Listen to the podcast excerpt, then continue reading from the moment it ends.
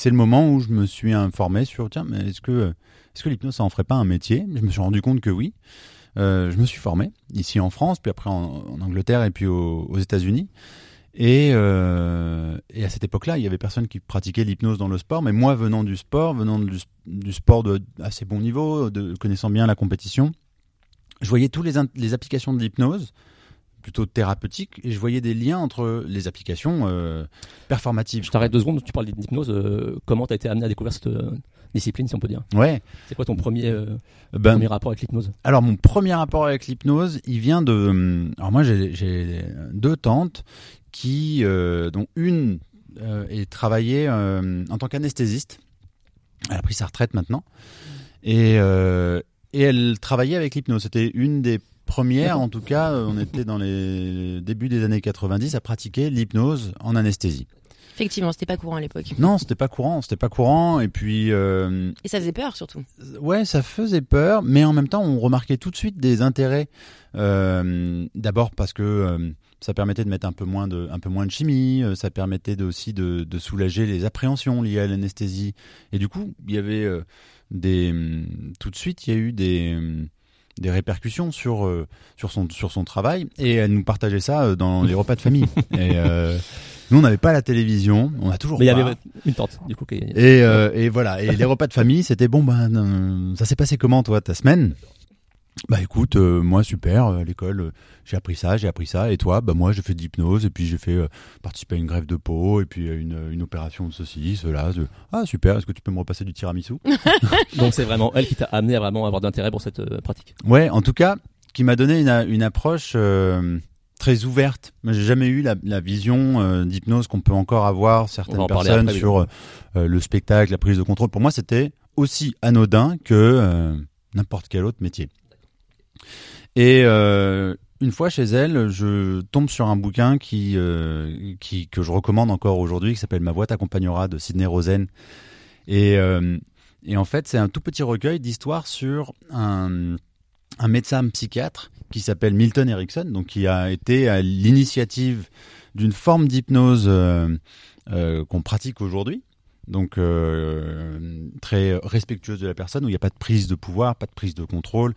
Et Milton Erickson, c'est un personnage qui euh, a chamboulé le monde de l'hypnose, mais c'est avant tout un personnage assez incroyable, puisque, euh, et c'est cette histoire-là, moi, qui m'a marqué en premier, c'est l'histoire de l'enveloppe craft. Effectivement, je crois qu'il y a une anecdote. Ouais, là, il y a une anecdote. Faut imaginer, j'ai 14 ans et je tombe sur l'histoire de l'enveloppe craft. Alors pour vous la raconter brièvement, mm Erickson, il a 19 ans, il est à la fac de médecine, euh, il pratique l'hypnose euh, déjà pour lui. En fait, c'est quelqu'un qui à 17 ans fait une crise de polio et euh, se retrouve complètement tétanisé et puis immobilisé. Et en fait, à un moment donné, il voit sa petite sœur apprendre à marcher et il a cette intuition à 17 ans de se dire, attends, elle, elle apprend à marcher, moi j'ai appris à marcher, je peux plus marcher, mais cet apprentissage-là fait partie de mon expérience. Je dois pouvoir la retrouver. C'est assez, c'est assez, euh, c'est assez génial comme pensée. C'est cette idée qu'à un moment donné, inconsciemment, c'est là. Un peu comme la mémoire du corps au final. Ouais, c'est la mémoire du corps. Et à, et à, cet instant, il commence à se rééduquer euh, en se rappelant des souvenirs de marche, en se rappelant des souvenirs de course. Et un an plus tard, il, marche, il traverse même les États-Unis en kayak. Euh, donc lui, il aborde l'hypnose à partir de sa propre expérience. À 19 ans, il est à la fac de médecine pour étudier justement l'hypnose. Et lui, ce qu'il fait, c'est qu'il s'est programmé en auto-hypnose pour se réveiller la nuit, écrire un article euh, la nuit, oublier l'article qu'il a écrit, c'est-à-dire il s'est programmé pour une forme d'amnésie, et il se recouche. Le lendemain matin, il prend l'article, il glisse ça dans une enveloppe craft et il poste l'article et son son jeu, parce que c'est un jeu pour lui, et c'est ça qui est, assez génial aussi, c'est que c'est comment est-ce qu'on peut jouer avec finalement son, son mental. Son jeu, c'est lorsque le, le journal de la fac de médecine sort, lui, son jeu, c'est d'ouvrir le journal, de lire tous les différents articles et, et, de retrouver quel article a été écrit par son inconscient puisqu'il ne s'en rappelle plus. C'est assez fou ça. Mais est-ce qu'il y arrivait déjà? Alors oui, il y arrive. Il y arrive. Et puis après, il y a plein d'autres anecdotes en plus dans, dans ce livre-là.